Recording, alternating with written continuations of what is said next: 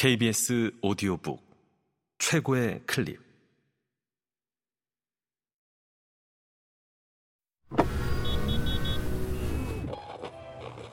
KBS 오디오북.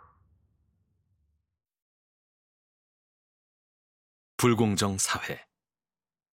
이진우 지음 성우 김인 안수현 일금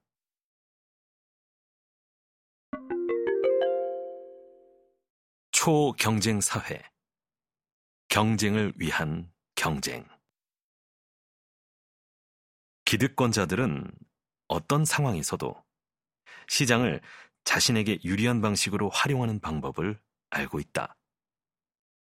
일반 사람들은 정해진 규칙을 준수하면서 자신이 원하는 것을 얻는 공정한 게임을 원하지만 기득권자는 게임의 규칙을 스스로 정할 뿐만 아니라 규칙 준수 여부를 판단할 심판까지 직접 고른다. 현대 사회는 모든 사람이 사용할 수 있는 충분한 재화를 제공한다는 풍요의 이데올로기를 통해 자원의 희소성을 은폐한다. 자원은 충분한데 단지 능력이 없어서 획득하지 못한다는 착각을 불러일으키는 것이다. 현대 사회의 부자와 권력자는 이러한 원리를 파악하고 이를 자신의 이익을 위해 이용하는 사람들이다. 일자리가 부족한데도 불구하고 과학과 기술이 발전하고 경제가 성장하면 모든 사람이 자신이 원하는 사회적 지위를 얻을 수 있다는 허구적 약속이 대표적인 사례다.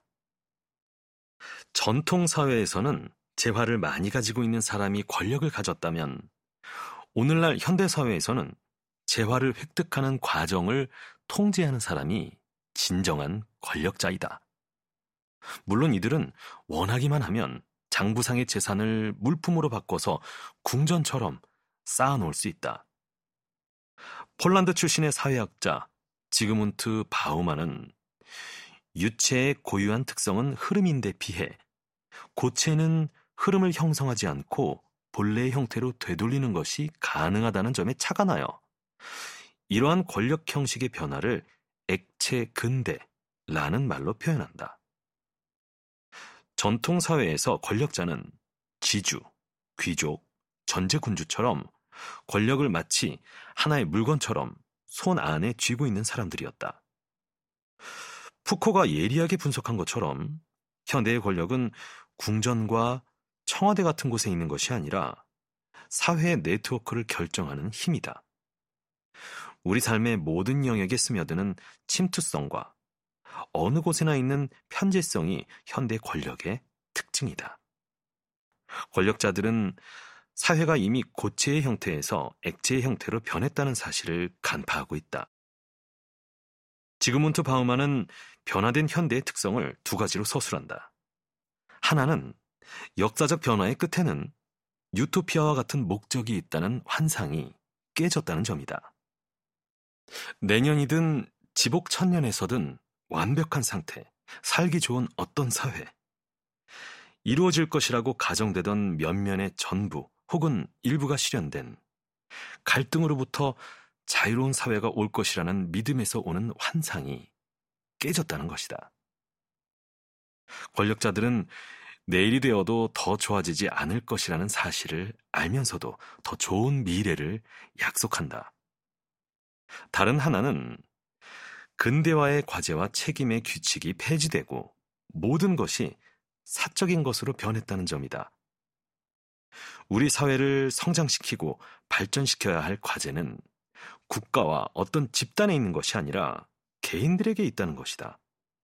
개인이 사회의 주체가 된다는 것은 동시에 사회의 모든 책임을 떠맡는다는 것을 의미한다.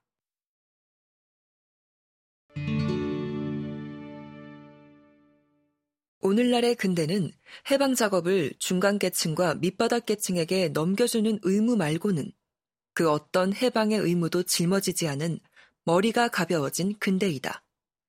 그리하여 중간계층과 밑바닥계층이 근대화를 계속해야 한다는 부담의 대부분을 떠안게 되었다. 여기서 중요한 것은 개인들이 자신이 겪는 좌절과 고난을 다른 누군가의 탓으로 돌릴 수 없게 되었다는 사실이다.